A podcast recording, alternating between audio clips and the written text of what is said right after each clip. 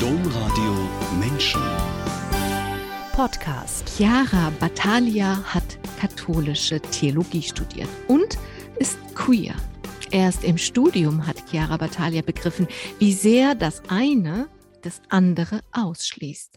Chiara Battaglia hat ihre Schlüsse daraus gezogen. Welche Schlüsse das sind, warum sie des vielen Kämpfens im Moment müde ist und warum sie trotzdem einige Jahre als Integrationsbeauftragte des Erzbistums Köln gearbeitet hat, das ist unser Thema in dieser Sendung. Herzlich willkommen, Chiara Battaglia. Ich freue mich sehr.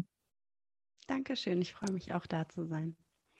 Herzlich willkommen alle, die sich den Podcast heruntergeladen oder diese Sendung eingeschaltet haben. Chiara Battaglia, eben habe ich in Ihrer Vorstellung zwei Aspekte herausgenommen von Ihnen.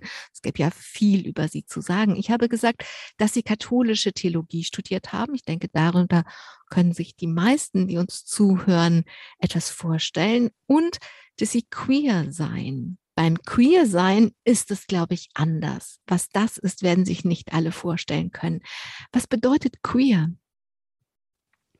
Ja, queer ist quasi ein Begriff, ein Sammelbegriff für eine sexuelle oder eben auch geschlechtliche ähm, Identität, die nicht der Hetero-Identität entspricht. Also ähm, ich habe mir diesen Begriff ausgewählt, erstmal habe ich immer lesbisch gesagt und dann kam ich zu queer, weil der nicht so in Schubladen steckt. Der sagt erstmal für mich persönlich nicht hetero, ähm, ist auch ein politischer Begriff oder kann als politischer Begriff verwendet werden. Für mich ist er das auch in Solidarität ähm, mit Transmenschen oder nicht-binären Menschen zum Beispiel. Ähm, genau, und der heißt einfach, dass ich nicht hetero bin und alles andere ist flüssig. Wenn man sich in dieser Sprache und in dieser Welt bewegt, sind es ganz häufige Begriffe. Wenn man das aber nicht tut, dann kennt man das alles nicht. Cisgender und non-binär und queer. Und Sie haben gerade gesagt, ich verstehe mich einfach als nicht hetero. Also nicht ähm, das, was, man nennt es ja heteronormativ, nicht das, was wir immer gedacht haben. Es gibt Frauen, es gibt Männer und fertig. So, also queer, ich glaube, dass man das wirklich ein bisschen dafür tun muss, damit dieses Wort in den Köpfen der Menschen eine Bedeutung hat. Sie haben sich als queer und katholisch selbst in einem Video bezeichnet, das seit Januar in der Mediathek der ARD steht. Für Menschen, die Sie kennen, gab es in diesem Video keine Überraschung. Das erzählen wir gleich im Laufe dieser Sendung. Das Video ist Teil eines Films und der Kampagne Out in Church, mit der sich 125 MitarbeiterInnen der katholischen Kirche als queer geoutet haben und ein wahres Erdbeben ausgelöst haben. Über 100.000 Menschen haben die Petition der Kampagne gezeichnet. Es gab Erklärungen und Statements von vielen Bischöfen und Generalvikaren und ein riesen Medienecho. Haben Sie damit gerechnet? Ich habe schon damit gerechnet, dass die Medien das Thema aufgreifen werden, weil es ist ein großer Skandal und Skandale werden immer ganz gerne berichtet, dass äh, wir in 2022 immer noch so ein diskriminierendes Arbeitsrecht in der deutschen Gesellschaft haben, was von der Kirche ausgeht. Ähm, und das Thema äh, Queerness ist ja auch ja, darüber wird ja auch immer mehr berichtet. Und ich habe schon damit gerechnet, weil es einfach ein Skandal ist, dass es dann internationale Wellen schlägt. Das war natürlich auch ein bisschen überraschend und ähm, dass ich so viele Interviewanfragen bekomme auch. Damit habe ich ehrlich gesagt gar nicht so gerechnet. Wir, wir sind 125, aber ähm, ja, wir haben alle viele Interviewanfragen bekommen. Ähm, und ich finde es auch einfach wichtig. Mich freut es auch, aber es war für mich nicht so überraschend, weil ich mich auch ganz lange mit dem Thema schon auseinandersetze und mir klar ist, dass es so ein Skandal und äh, so eine Diskrepanz zu der ja, Lebensweise und zu den Haltungen der Basis der Kirche, sage ich mal, und auch der Gesellschaft an sich, dass, dass es berichtenswert ist. Was war das Überraschendste für Sie? Sie haben gerade gesagt, es hat internationale Wellen geschlagen. Was war das Überraschendste? Hm, ja, also einfach, dass äh, italienische Medien auf mich äh, zugekommen sind, beispielsweise. Ähm, das war schon für mich das Überraschendste. Ich dachte, das bleibt jetzt so im, im deutschen Diskurs, aber ich denke, dass wir schon Kirchengeschichte geschrieben haben, vielleicht auch Mhm. äh, Geschichte allgemein. aber so ein einschneidendes, ähm, ja, Momentum gab es noch nie, was Queer-Geschichte angeht in der Kirche. Haben Sie einen Unterschied gemerkt? Bei den italienischen Medien waren die, ähm, war da irgendwas anders? Also es war schon nischiger. Ich glaube, die JournalistInnen, die dann auf mich zugekommen sind, ähm, waren eher so JournalistInnen von nischigeren Formaten. Das waren jetzt nicht ähm, die großen Sender beispielsweise oder so, die darüber berichtet haben, sondern eher so die Journalistinnen, die sich dafür interessieren ähm, und, und darüber gerne berichten wollen. Ähm, genau. Also ich hätte jetzt als nächstes hier stehen, ich glaube, es ist nicht übertrieben zu sagen, dass die Kampagne in Church in kurzer Zeit wirklich viel in Bewegung gesetzt hat. Also sie haben, also wir haben jetzt über die Wellen gesprochen. Das ist das eine. Etwas kann viel Wellen schlagen, aber deswegen hat es noch keine Konsequenzen. Und mein Eindruck ist durch die vielen Statements von Generalvikaren, von Weihbischöfen, von Bischöfen auch, von Selbstverpflichtungen von Bischöfen, die sagen, bei mir wird es keine arbeitsrechtlichen Konsequenzen mehr geben für einen, einen Mensch, der angestellt ist in meinem Bistum, egal ähm, wie er lebt. Glauben Sie, dass viel in Bewegung geraten ist? Es ist auf jeden Fall viel in Bewegung geraten. Das war auch etwas Überraschendes. Also nach diesen Wellen kamen dann eben auch die Konsequenzen und die Reaktion der äh, Bistümer. Ähm, es wurden einige Selbstverpflichtungserklärungen ähm, verkündet, also Erklärungen, dass, wie Sie gerade schon gesagt haben, Mitarbeitende nicht um ihren Job fürchten müssen. Ähm, und äh, ein offener Brief von elf Generalvikaren auch äh, veröffentlicht.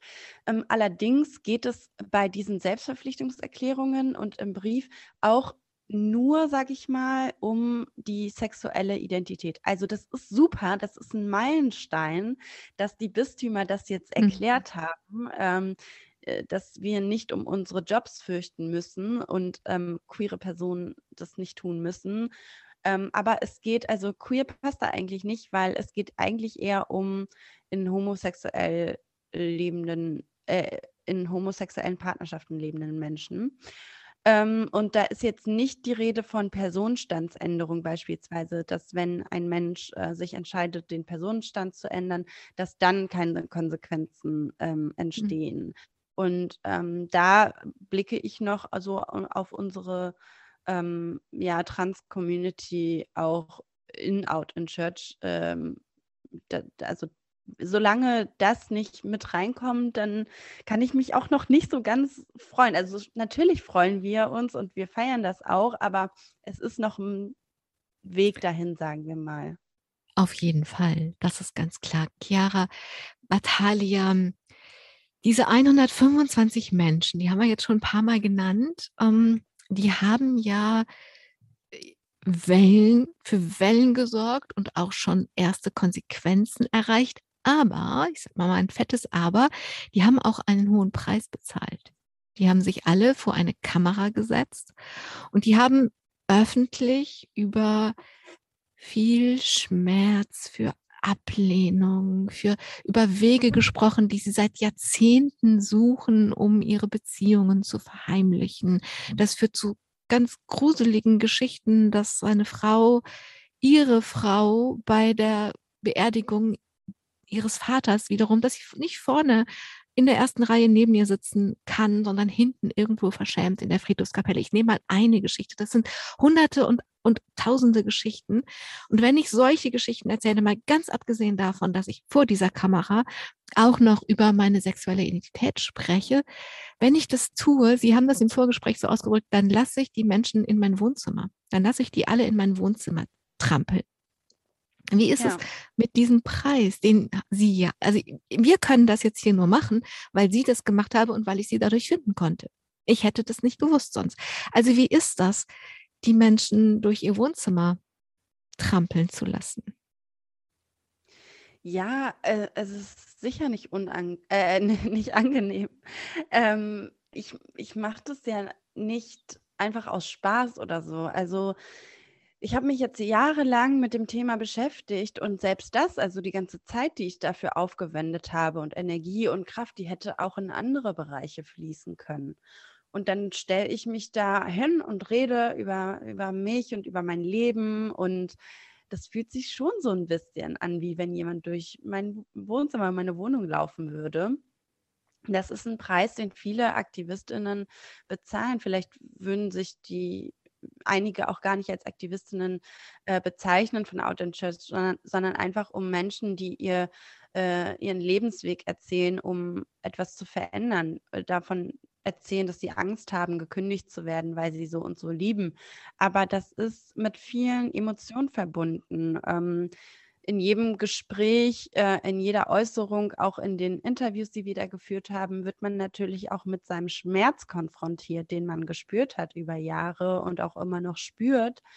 Und das ist nie angenehm. Und ähm, das ist auch in der Arbeitsstelle nie angenehm, wenn irgendwie ähm, man ständig mit Angst leben muss oder auch äh, sich positionieren muss, mal wieder irgendein Skandal hochkommt oder irgendeine Äußerung von einem Bischof oder so, die ähm, homofeindlich ist oder queerfeindlich. Das ist, hat immer was mit einem selbst zu tun. Und ich würde mir einfach wünschen, dass mehr Menschen, die nicht betroffen sind und aber in der Kirche aktiv oder auch nicht in der Kirche aktiv, sondern einfach ähm, ja auf das Thema aufmerksam geworden sind, vielleicht auch durch die Doku, dass die auch sich einsetzen für rechtliche Veränderungen oder Veränderungen in der Kirche, ähm, weil das nicht immer nur Menschen machen können, die betroffen sind. Und wir machen das auch gerne natürlich, aber es ist immer auch mit so ein bisschen Schmerz verbunden. Bei mir jedenfalls. Ich kann ja nur von mir sprechen.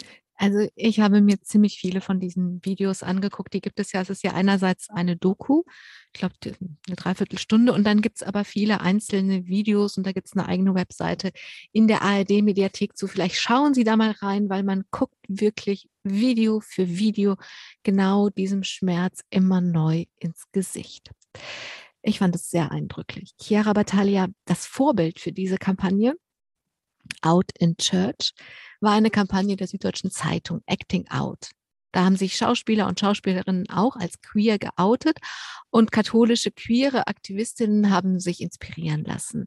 Eine kleine Gruppe hat die Kampagne dann lange geplant und andere Menschen angesprochen. Sie waren eine von denen, diejenigen, die angesprochen wurden.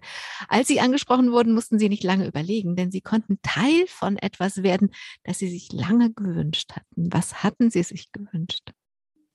Ich hatte mir gewünscht, eine Stimme zu bekommen. Eine Stimme dafür, dass ich sagen kann, ähm, hier läuft was falsch. Ich bin in der katholischen Kirche aufgewachsen und dachte immer, ich bin jetzt ein Teil von dieser Gemeinschaft. Ähm, aber habe dann irgendwann gemerkt, nee, das ist nicht so und habe dann Theologie studiert und habe mich immer mit dem Thema Homosexualität und Kirche auseinandergesetzt auf wissenschaftliche, auf wissenschaftlicher Basis, habe Hausarbeiten darüber geschrieben und so.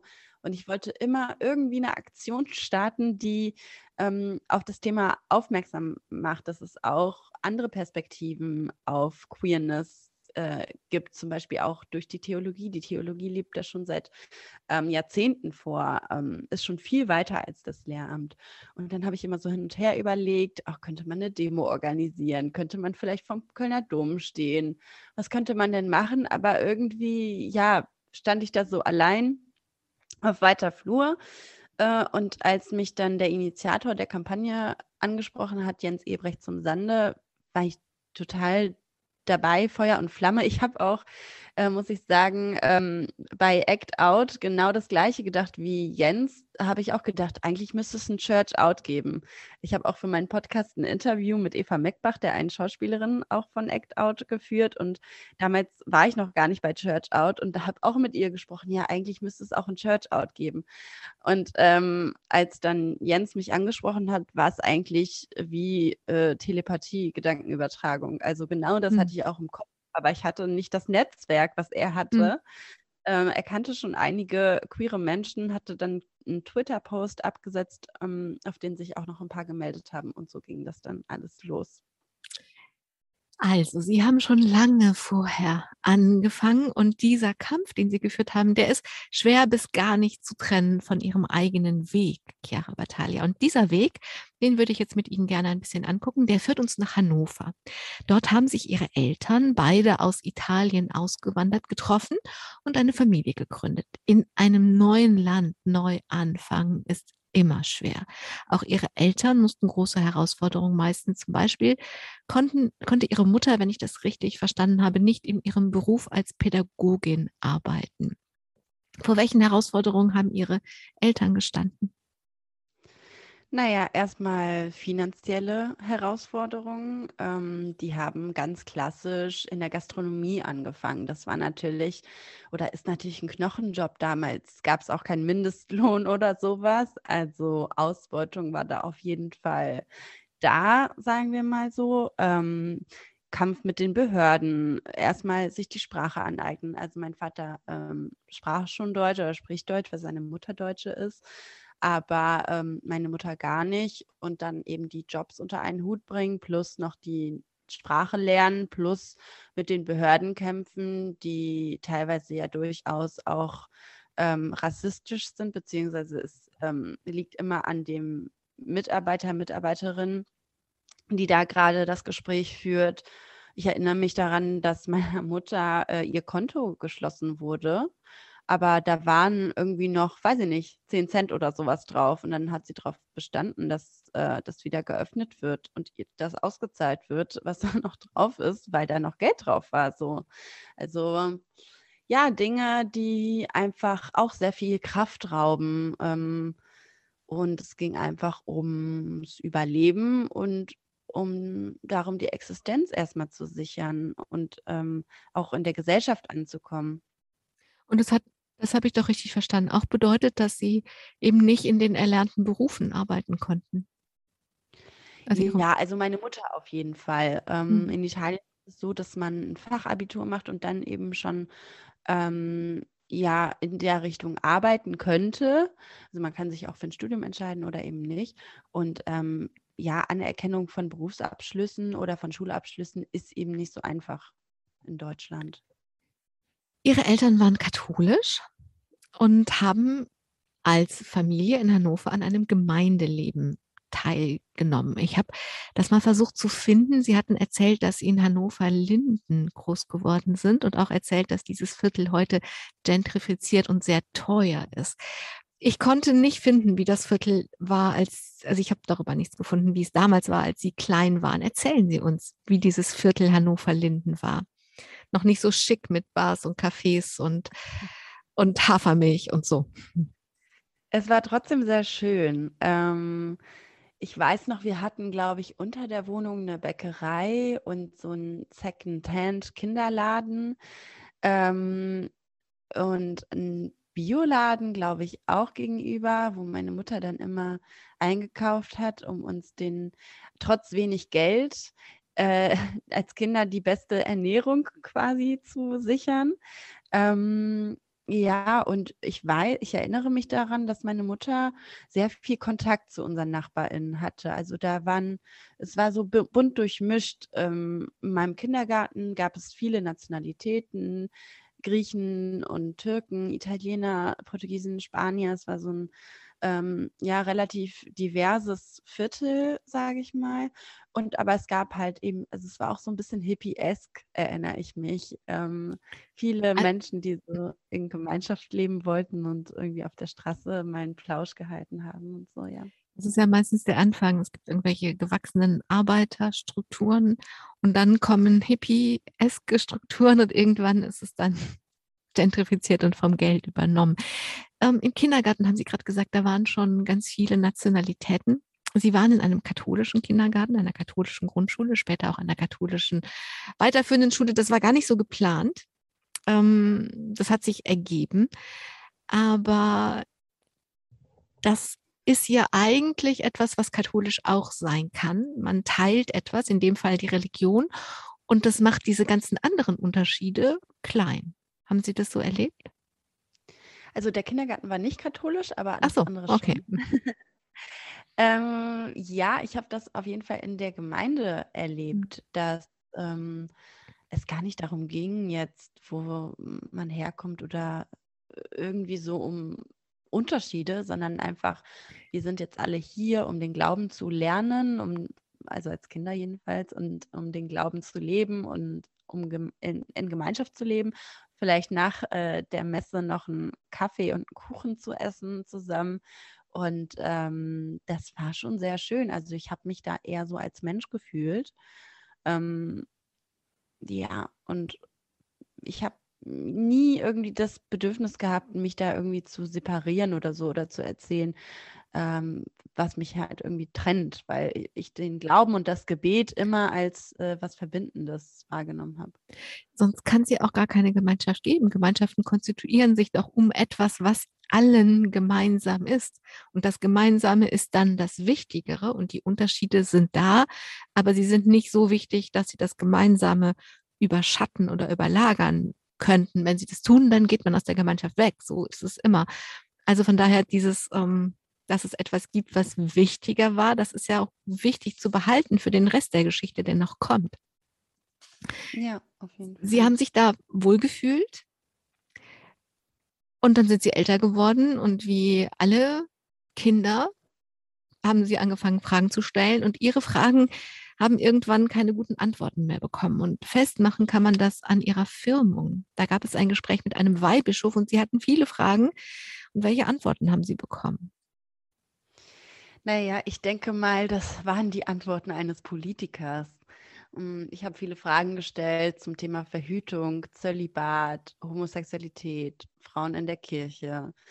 Ähm, habe aber immer ja trotzdem Gegenargumente bekommen. Also mir wurde, glaube ich, suggeriert, ja, ja, ich verstehe die Frage und ihr könnt ja alles fragen, aber letztendlich die Antworten ähm, waren natürlich die, die dem Lehramt entsprochen haben. Ähm, und das war unbefriedigend für mich. Also in der Firmung bestätigt man ja nochmal seinen Glauben. Und das habe ich auch mit vollster Überzeugung gemacht. Und die Firmung war auch ein wirklich schöner Einschnitt so in meinem Leben, kann ich schon so sagen aber ähm, auf intellektueller oder inhaltlicher Basis, was die Kirche und das System angeht, ähm, war ich schon ja enttäuscht. Ähm, aber das Spirituelle, der Glaube, der, der war sehr, sehr stark und deshalb hat es mich in meiner Entscheidung, mich firmen zu lassen, nicht ähm, ja, ähm, irritiert, aber doch ähm, mich zum Weiterdenken angeregt, sage ich mal. Genau, Chiara Battaglia. Zu diesen Antworten, den unbefriedigenden, die Sie bei der Firma bekommen haben, gab es ein Gegengewicht. Denn Sie haben natürlich weiter Fragen gestellt und Sie haben auch andere Antworten bekommen. Und das Gegengewicht, das waren die Antworten, die Ihnen Ihr Religionslehrer gegeben hat. Der war Schulleiter des St. Ursula Gymnasiums, das Sie besucht haben. Ähm, Was waren das für Antworten? Warum konnten die ein Gegengewicht sein? Ja, mein Religionslehrer hat quasi mir gezeigt, du kannst selber denken. Wir haben Texte gelesen, auch von Feuerbach und Nietzsche ähm, zum Thema, äh, gibt es einen Gott oder gibt es keinen? Und ähm, ja, die Antwort wurde mir nicht einfach so in den Mund gelegt, sondern wir haben die Texte gelesen, wir haben diskutiert, wir haben uns die eine Seite angeschaut, wir haben uns die andere Seite angeschaut. Ähm, wir haben uns Interpretation von Bibelstellen angeschaut. Zum ersten Mal habe ich auch wirklich verstanden, ähm, dass man auch, also was Interpretation überhaupt bedeutet, was äh, Symbole bedeuten, ähm, was zwischen den Zeilen steht. Ähm, ähm, so einen ja, großen Bogen quasi auch ähm, um die Bibel zu spannen oder um bestimmte Textstellen zu spannen. Ähm, ich glaube, da habe ich so das erste Mal wirklich die Essenz ähm, auch von, ähm, ja, von dem katholischen Glauben auch erlebt. Ähm, genau, also einerseits. Was würden Sie, eine Sekunde, eine Sekunde, was würden Sie sagen, dass diese Essenz ist? Wenn Sie sagen, da habe ich die Essenz des katholischen Glaubens gespürt? Ich erinnere mich an die Text äh, oder an die Bibelstelle Exodus 3,14. Das ist die Stelle ähm, des brennenden Dornenbuschs. Und da meinte mein Religionslehrer, ähm, sei die Interpretation der Stelle, dass Gott immer da ist, egal was passiert, dass wir nie tiefer fallen können als quasi in Gottes Hand, ähm, weil sich Gott da eben gezeigt hat ähm, in diesem Ereignis und ähm, dass man quasi sowas ablesen kann aus so einer Stelle. Das hat für mich schon so die Essenz gezeigt. Du bist richtig so, wie du bist. Du bist gewollt, so wie du bist. Und ähm, ja, da ist immer jemand, der dich bestätigt, egal was du machst. Ähm, das ist für mich schon die Essenz. Chiara Battaglia, dieser Religionslehrer hat sie tatsächlich inspiriert. Manchmal können Lehrer oder Lehrerinnen das ja. Der hatte selber in Münster Theologie studiert und irgendwas hat sie so angefixt, dass sie gesagt haben, das will ich auch. Ich möchte auch in Münster katholische Theologie zu äh, studieren wenn man solche Entscheidungen trifft, dann, dann folgt man irgendetwas in einem selbst oder was man im Außen gespielt hat oder einer Sehnsucht. Jetzt höre ich sie gerade nicht mehr. Ähm, ja, Sie sind schon länger in meinem Bild eingefroren, aber es hat die ganze Zeit aufgezeichnet. Hören Sie mich jetzt wieder? Ja. Okay. Also, haben Sie das gehört, dass ich gesagt habe, ähm, wenn man so eine Entscheidung trifft, dann, dann folgt man ja irgendetwas, einer Sehnsucht. Also ähm, irgendetwas, was resoniert in einem selbst.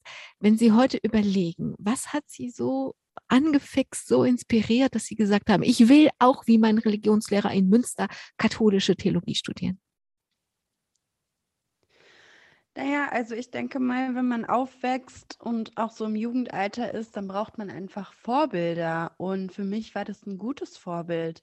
Ähm, und was mich, also angefixt hat. Ähm, ich glaube, ich wollte eine Stimme haben und ich dachte, ja, als normale als normales Gemeindemitglied oder als, sage ich mal, normale Katholikin, äh, als 18-jährige Chiara, die ihre Gedanken sich jetzt macht zur aktuellen Lage der Kirche oder generell zur Diskriminierung in der Kirche, wer soll mir denn zuhören? Also mit was für einem Grund soll man mir denn jetzt zuhören? Und dann dachte ich, ja, ich könnte ja Theologie studieren und mich ähm, tiefgehender mit dem Thema befassen. Erstmal was darüber lernen, bevor ich ihm auch was kritisieren kann und so. Und dann dachte ich auch, vielleicht möchte ich auch Lehrerin werden. Und dann habe ich ihm noch Germanistik dazu äh, genommen, weil ich immer sehr Literatur- und Sprachinteressiert war. Beziehungsweise, was heißt immer? Das hat sich so entwickelt ähm, in meiner Jugend. Ähm, genau. Und dann ähm, stand die Entscheidung eigentlich. Ähm, ich, ich, war 17, als ich Abi gemacht habe. Ich war sehr jung. Äh, ich wusste jetzt nicht unbedingt, äh, das ist jetzt genau das, was ich machen will, aber das hat mir so eine Idee äh, gegeben, hm, das klingt eigentlich logisch. Wenn ich das studiere, kann ich mich gut damit auseinandersetzen und dann kann ich auch besser kritisieren und vielleicht habe ich dann auch eine gewisse Stellung oder irgendwie halt einen Abschluss, mit dem ich sagen kann, hallo, ich bin Theologin, ich möchte jetzt auch was gerne dazu sagen zu dem Thema. Chiara Battaglia, manchmal gehen Wünsche in Erfüllung und Ihr Wunsch, Ihrem Religionslehrer, diesem inspirierenden Vorbild, das Sie hatten, nachzufolgen und selber in Münster katholische Theologie zu studieren, das ging in Erfüllung. Und meine Frage ist, wie war es denn dann? Manchmal ist das ja mit der Wunscherfüllung schwierig. Ja, also erstmal war das ganz easy. Ähm, ich habe mich eingeschrieben und bin dann nach Münster gezogen in die Fahrradstadt und es war eigentlich erstmal ganz schön. Ich bin in eine WG gezogen und habe das erste Mal so WG-Leben äh, erfahren dürfen und ähm, ja, habe dann angefangen, Seminare zu belegen, die auch sehr, sehr spannend waren. Ähm, also inhaltlich hat es mich schon auf jeden Fall angesprochen. Ähm, ja, Anschluss habe ich gar nicht so viel gefunden, muss ich sagen, in der äh, Uni. Ich war da so ein bisschen so eine Einzelgängerin, ähm, was aber auch für mich gar nicht so schlimm war, weil ich meine, viele Kontakte ähm, außerhalb des Studiums hatte. Äh, und dann habe ich erstmal angefangen, äh, mir die Seminare zusammenzusuchen, die mich interessieren. Und da gab es viele, weil Münster ist ja eine sehr große Fakultät ähm, in Deutschland und auch generell äh, sehr viele verschiedene Fachrichtungen gibt es. Es gibt sogar ähm, ein Seminar für feministische Theologie, wo ich auch als Tutorin gearbeitet habe. Ähm, genau. Und am Anfang ging das eigentlich relativ äh, ja entspannt und locker los. Und dann mit der Zeit wurde es irgendwie immer ein bisschen zäher. Ich habe dann irgendwie gemerkt, oh, du kannst ja gar nicht Lehrerin werden. Ich habe dann von der Missio erfahren, die man ablegen muss. Ähm, quasi die Lehrerlaubnis, die äh, man bekommt, ähm, um katholische Religion zu unterrichten, auch an staatlichen Schulen. Und ähm, da muss man quasi unterschreiben, dass man loyal der Kirche gegenüber ist und äh, ja quasi ein loyales Leben führt. Ähm, und da habe ich äh, entschieden, nee, das kann ich nicht. Und ich will das aber auch nicht unterschreiben, ähm, einfach so, obwohl ich es gar nicht so meine und obwohl ich es gar nicht so führe.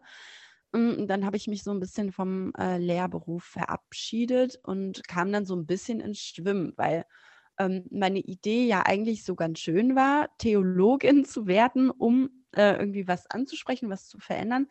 Aber mh, hm, irgendwie musste ich ja dann auch Geld verdienen. Also ich brauchte eine Perspektive, habe dann äh, das Studium manchmal pausiert und dann Praktika gemacht.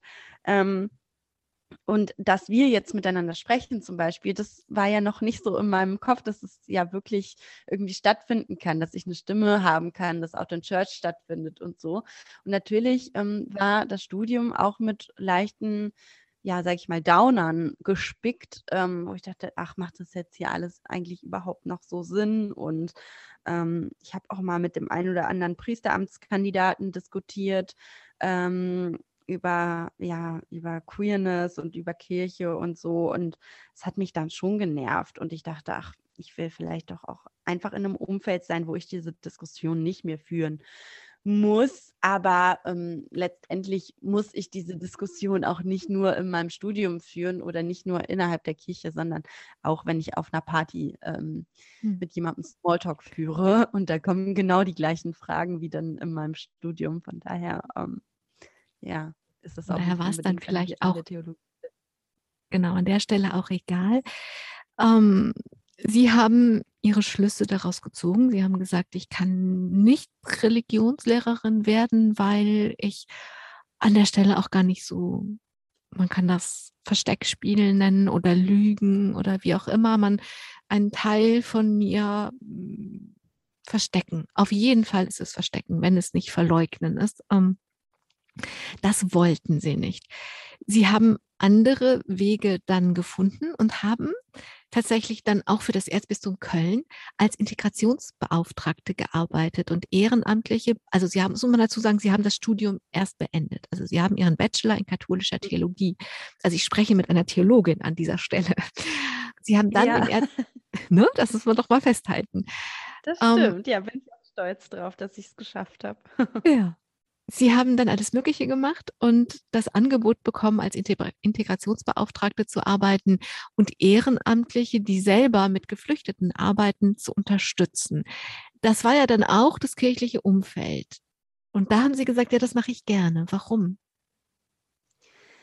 Ja, das also erstmal, ich habe während meines Studiums schon immer ehrenamtlich in einer Geflüchtetenunterkunft gearbeitet. Ich habe Hausaufgabenhilfe gegeben und ich habe Hip-Hop unterrichtet für Mhm. kleine Kinder. Das war ganz schön und, ähm, das war auch ein kirchlicher Träger. Und ich habe immer gesehen, dass, ähm, Kirche auch ein ganz inkludierendes Moment hat. Also nicht nur exkludierende, ähm, ja, ähm ja, sage ich mal, äh, Strukturen bietet, sondern auch äh, sehr inkludierend sein kann. Und dann ähm, war das eigentlich klar, als ich diesen Job gesehen habe, das klingt spannend und da kann ich was äh, machen, was mir vielleicht auch Spaß macht und was mir liegt. Und ähm, ja, und es war natürlich wusste ich, das Erzbistum Köln ist schon eins der konservativsten, aber ich wollte dem eine Chance geben. Und dann ähm, habe ich da angefangen und auch gemerkt, meine Kolleginnen sind super offen und meine Chefs auch. Und ähm, ja, in diesem Job konnte ich auch viel bewegen. Also ähm, die Kirche macht schon vieles, um ja, um zu helfen, viel Karitatives eben. Ähm, wir haben eng mit der Caritas zusammengearbeitet und ähm, in der Geflüchtetenarbeit äh, ist die Kirche sehr engagiert äh, und in vielen anderen sozialen Bereichen auch. Wirklich erstaunlich. Das haben Sie ja aus der katholischen Kirchengemeinde, als Sie ein Kind waren, auch erzählt, dass das Gemeinsame wichtiger war als das Unterscheidende. Und bei manchen Dingen funktioniert das. Also wenn Menschen in Not sind, dann funktioniert das. Und ähm, es ist dieses, dieser Aspekt von, wir sind alle Menschen und wenn einer von uns Not ist, dann äh, kümmern die anderen sich, so gut sie können. Da funktioniert das. Aber wenn es um sexuelle Identität geht, dann funktioniert es auf einmal nicht.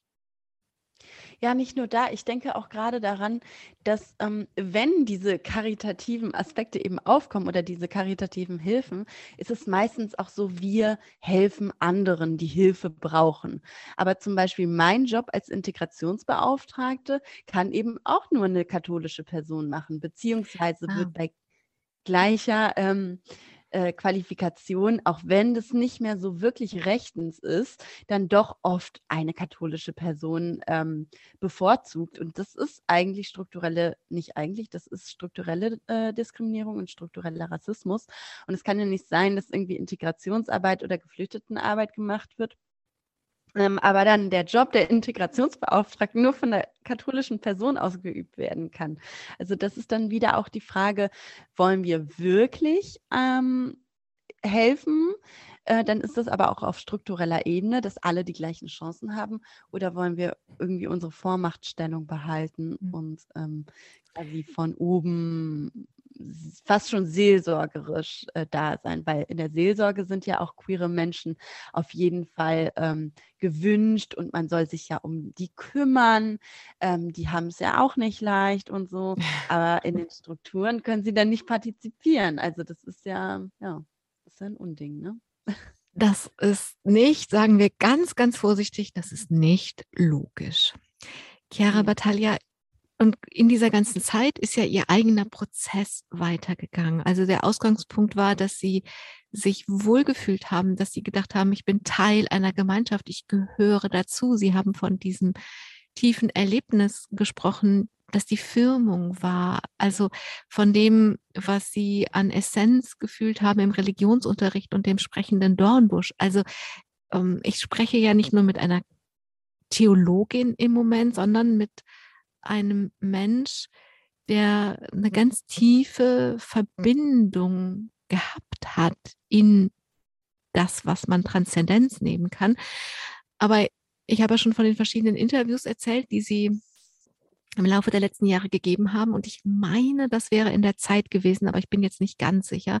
Im Zeitcampus gab es auf jeden Fall ein Interview und ich weiß nicht in welchem, aber vielleicht in dem Zeitinterview haben Sie gesagt, dass Sie Ihren Glauben verloren haben über diesen Kampf um ihren Platz in der Kirche, so wie wir alle, einfach so wie wir geboren werden, so wie wir sind, so auch angenommen und geliebt zu werden, dass um diesen, über diesen Kampf ist ihnen ihr Glaube abhanden gekommen. Und wie gesagt, wenn ich es richtig zuordne, war es im Zeitinterview, da haben sie gesagt, es ist aber doch was übrig geblieben. Ich glaube an die Uridee von Jesus Christus, ein Typ, der alle Menschen so angenommen hat, wie sie waren, jemand, der für Respekt und Toleranz und Liebe eingestanden ist. An diese Art zu leben, glaube ich immer noch.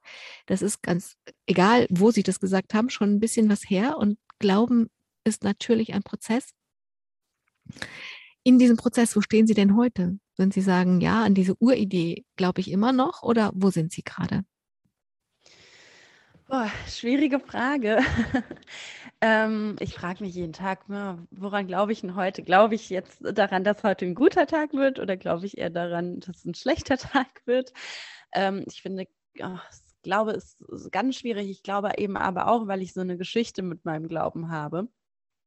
Ähm, ich glaube schon daran, dass es wichtig ist, ähm, Menschen mit Respekt zu begegnen, ähm, dass es wichtig ist, sich zu solidarisieren ähm, mit Menschen, die keine Stimme haben oder denen Unrecht widerfährt. Ähm, da war natürlich äh, Jesus Christus ein sehr ähm, gutes Vorbild. Auch zum Beispiel, ähm, dass er sich auch mit Sexarbeiterinnen an einen Tisch gesetzt hat und ähm, quasi den ja, gängigen Strukturen oder den Regeln der Gesellschaft auch oft widersagt hat und ähm, das Gegenteil gemacht hat und gesagt hat, nee, das geht so nicht. Ähm, wir müssen uns mit allen an einen Tisch setzen. Ähm, aber das ist eben gar nicht das, was äh, das kirchliche Lehramt und die Institution katholische Kirche lebt. Das steht meiner Meinung nach dem diametral entgegen.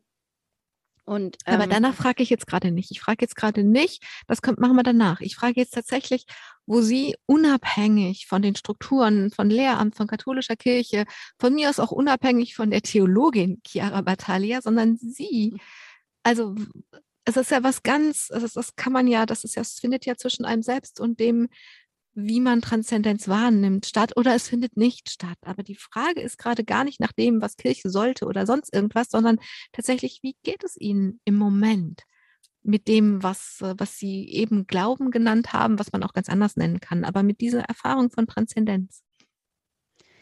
Ich glaube, ich weiß es einfach nicht. okay. also bei mir ist einfach Tabula rasa. Hm. Es ist äh, gerade gar nichts da. Also Transzendenz, hm, ich spüre da nichts, wenn Sie das sagen. Ähm, ich spüre da keine Verbindung, muss ich sagen, äh, zu etwas Höherem. Und ähm, ich bin, das habe ich glaube ich auch im Zeitinterview gesagt, zurück, ich fühle mich zurückgeworfen auf mich selbst. Und das fühle ich und das ist auch eine große Verantwortung. Das ist auch kein schönes Gefühl. Ähm, das ist ein schwieriges Gefühl, auch ähm, zurückgeworfen zu sein auf sich selber und nicht mehr diese äh, Transzendenz zu spüren, die ich in meiner Jugend gespürt habe mhm. oder nicht mehr dieses Gefühl zu haben, da ist immer jemand, der dich annimmt, so wie du bist und alles wird gut. Ähm, dieses Urvertrauen in etwas Höheres wurde einfach erschüttert. Ähm, ich kann jetzt, vielleicht wäre wär der Glaube auch weggegangen, wenn dieser ganze Prozess nicht mhm. gewesen wäre und mhm. das Studium nicht stattgefunden hätte. Das kann ich nicht sagen, aber mhm. ähm, momentan ziehe ich Kraft, sage ich mal, ja gut, früher habe ich Kraft aus meinem Glauben gezogen und momentan ziehe ich Kraft aus der Verbindung zu meinen Freunden, zu meiner Familie. Ähm, aus mir selber. Ich versuche immer mal wieder Momente der Stille zu finden und mich wieder einzunorden, wenn ich irgendwie hm. zu viel Stress habe. So, das ist vielleicht, ja, aber etwas Transzendentes spüre ich gerade nicht. Also das, was Sie eben vom Dornbusch beschrieben haben, dass man nicht tiefer fällt. Sie haben gesagt, die Essenz war für mich, deswegen habe ich nochmal nachgefragt, weil es geht immer nur um jeden und jede einzelne von uns. Ich finde sowas entweder findet da was statt oder es findet nicht statt. Und darüber sprechen wir oder wir sprechen nicht darüber, auch das. Also ähm, dieses, ich kann nicht tiefer fallen als in Gottes Hand, das ist sozusagen weg. Das ist. Ja. Okay. Da sind Sie ja in allerbester Gesellschaft. Ich weiß gar nicht, wie viele Propheten und große Kirchenlehrerinnen auch. Es gibt ja nur ganz wenige, die so benannt sind, aber auch die, die so benannt sind, kennen das, dann sind sie in dem Prozess jetzt einfach gerade da mit sich selbst. Wenn wir jetzt ins Außen gucken, da haben sie Entscheidungen getroffen oder sind dabei, Entscheidungen zu treffen. Denn das eine ist, wie das, wie das im Innern sich abspielt. Das andere ist, wie sie sich im Außen zu dieser Gemeinschaft, zu der sie sich zugehörig gefühlt haben, verhalten. Und da haben sie eine Entscheidung getroffen. Ähm, ich denke mal, Sie äh, spielen auf meinen Kirchenaustritt an. Genau. Genau, ja. Ähm, ich möchte mal ausprobieren, wie das ist, nicht auf dem Papier Teil der Gemeinschaft zu sein, ob ich mich dann immer noch zugehörig fühle oder eben nicht. Aber für mich ist einfach die Entscheidung ähm, klar, dass ich austreten möchte, weil ich das System auch nicht mehr finanziell unterstützen möchte auch wenn viel Gutes getan wird mit der Kirchensteuer. Ich meine, meine Stelle wurde auch durch Kirchensteuergelder mhm. finanziert. Ich weiß, dass wir echt gute Projekte ähm, in der Integrationsarbeit unterstützen konnten und ähm, dass die Gelder an der Stelle nicht verschwendet waren. Aber es geht mir vielmehr darum, um einerseits ein Zeichen zu setzen und andererseits aber auch ähm, in mich persönlich ähm, reinzuspüren und zu gucken, ist es jetzt vielleicht befreiend, wenn ich austrete? Geht es mir dann irgendwie besser? Fühle ich, dass ich mehr Luft habe zum Atmen? Wie fühlt sich das an? Ähm, und da mein Glaube ja auch nicht gerade nicht da ist, mhm. ähm, sehe ich nicht mehr so viel Grund auf dem mhm. Papier Teil davon zu sein. vielleicht kommen wir noch mal darauf zurück, um das würde ich gerne jetzt für mich noch ein bisschen besser verstehen. Was ist das, was Ihnen den, den Atem so abschnürt? Dieses Gefühl, so wie ich bin, bin ich immer noch nicht gewollt oder muss so viel dafür kämpfen und mich so anstrengen. Ähm, ist das das, was den Atem wegnimmt oder was ist das, was macht, dass Sie sagen, ich hatte diesen Platz, ich habe gedacht, ich hab die, hätte diesen Platz in dieser Gemeinschaft, aber ich habe ihn nicht? Ja, ich habe einfach die Freiheit zu entscheiden, ähm, mich aus einer diskriminierenden Struktur zu lösen. Mhm. Und das haben viele andere nicht. Ähm, und das, also ich meine, im Großen und Ganzen habe ich das auch nicht, weil äh, die Gesellschaft ist ja auch nicht frei davon. Aber die Kirche ist schon sehr diskriminierend, auch was so die lehramtlichen Meinungen angeht. Und ähm, ich habe die Freiheit zu sagen, ja, ciao, ich will das nicht mehr. Mhm. Und äh, ich habe Jahre, ich war sehr loyal. Also wie loyal kann man denn sein, diskriminiert zu werden und immer noch ähm, Teil der Gemeinschaft sein zu wollen und irgendwie immer noch das Positive ähm, in, an der Kirche zu sehen. Und ich finde es einfach, es schnürt mir den Atem weg. Mh, mm, mich immer für mich selber rechtfertigen zu müssen und dafür zu kämpfen, dass ähm, ich und andere ähm, doch bitte anerkannt werden sollen. Ähm, und es, ich habe jetzt jahrelang diesen Prozess so gemacht, dass ich das von innen immer gesagt habe. Ähm, und jetzt will ich einfach mal schauen, ja, was passiert, wenn, wenn ich das äh, entweder von außen mache oder dann eben auch nicht mehr so stark mich mit dem Thema beschäftige. Und es ist schon sehr anstrengend, ähm, sich rechtfertigen zu wollen.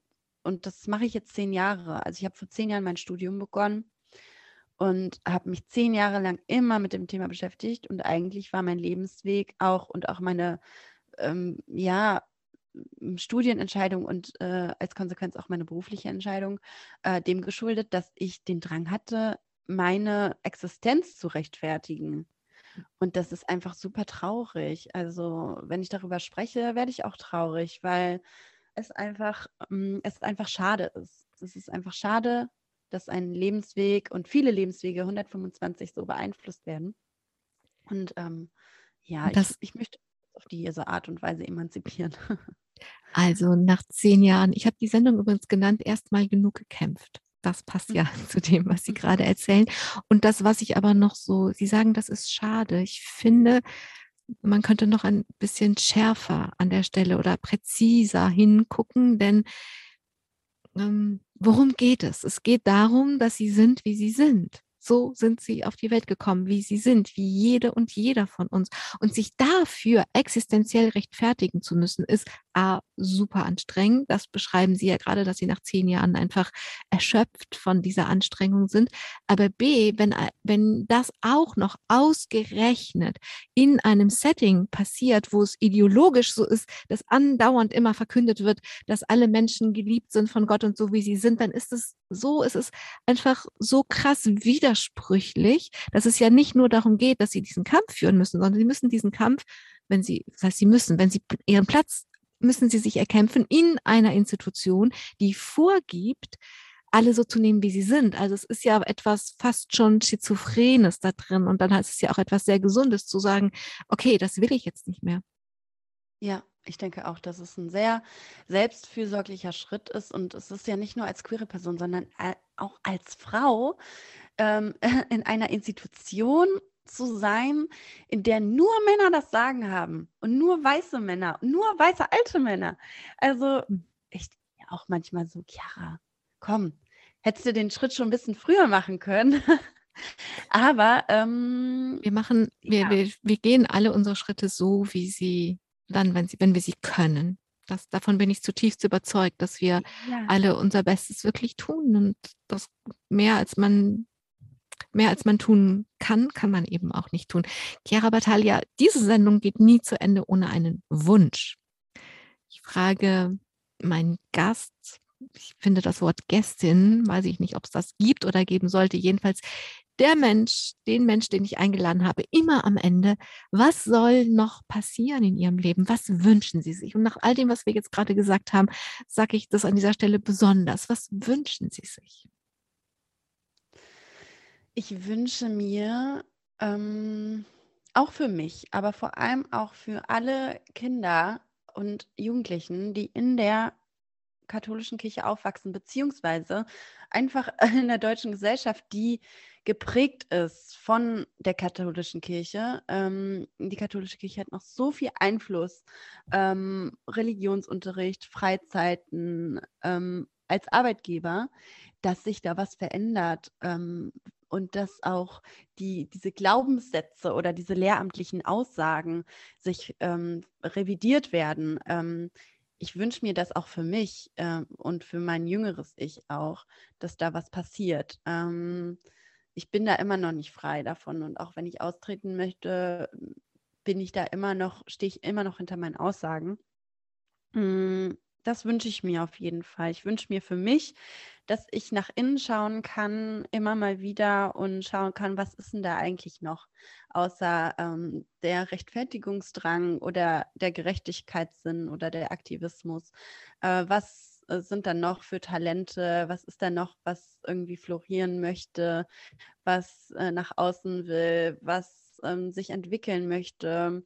Ähm, wie möchte ich mein Leben gestalten? Ähm, außerhalb von den Strukturen der Kirche, außerhalb davon, mich rechtfertigen zu müssen. Und wer bin ich eigentlich noch neben der Kämpferin? Ja, aber Talian, dann wünsche ich Ihnen, dass Sie herausfinden, wer Sie, wer Sie sind neben der Kämpferin und auch, was sich da zeigen wird, wenn Sie einfach sich ab und zu anfragen, was ist denn da? Was ist denn da noch? Ich danke Ihnen auf jeden Fall sehr dass Sie Ihre Stimme in dieser Sendung genutzt und erhoben haben und nochmal von den Einschränkungen und dem Schmerz, den es bedeutet, nicht so angenommen zu sein, wie man auf die Welt kommt, geschildert haben. Dafür danke ich Ihnen besonders. Ich wünsche Ihnen, dass Sie viel entdecken und ich danke allen, die bis hierhin zugehört haben und hoffe, dass wir anders, dass wir auch, dass wir dieses, es ist ja auch immer ein Geschenk darin, wenn jemand von sich so erzählt, dass wir dieses Geschenk nehmen und ein bisschen aufmerksamer, ein bisschen kenntnisreicher, ein bisschen empathischer unterwegs sein können mit allem, was uns dann jetzt wieder begegnet. Mein Name ist Angela Krumpen. Begegnen Sie gut Menschen. Domradio Menschen. Weitere Informationen finden Sie auf domradio.de.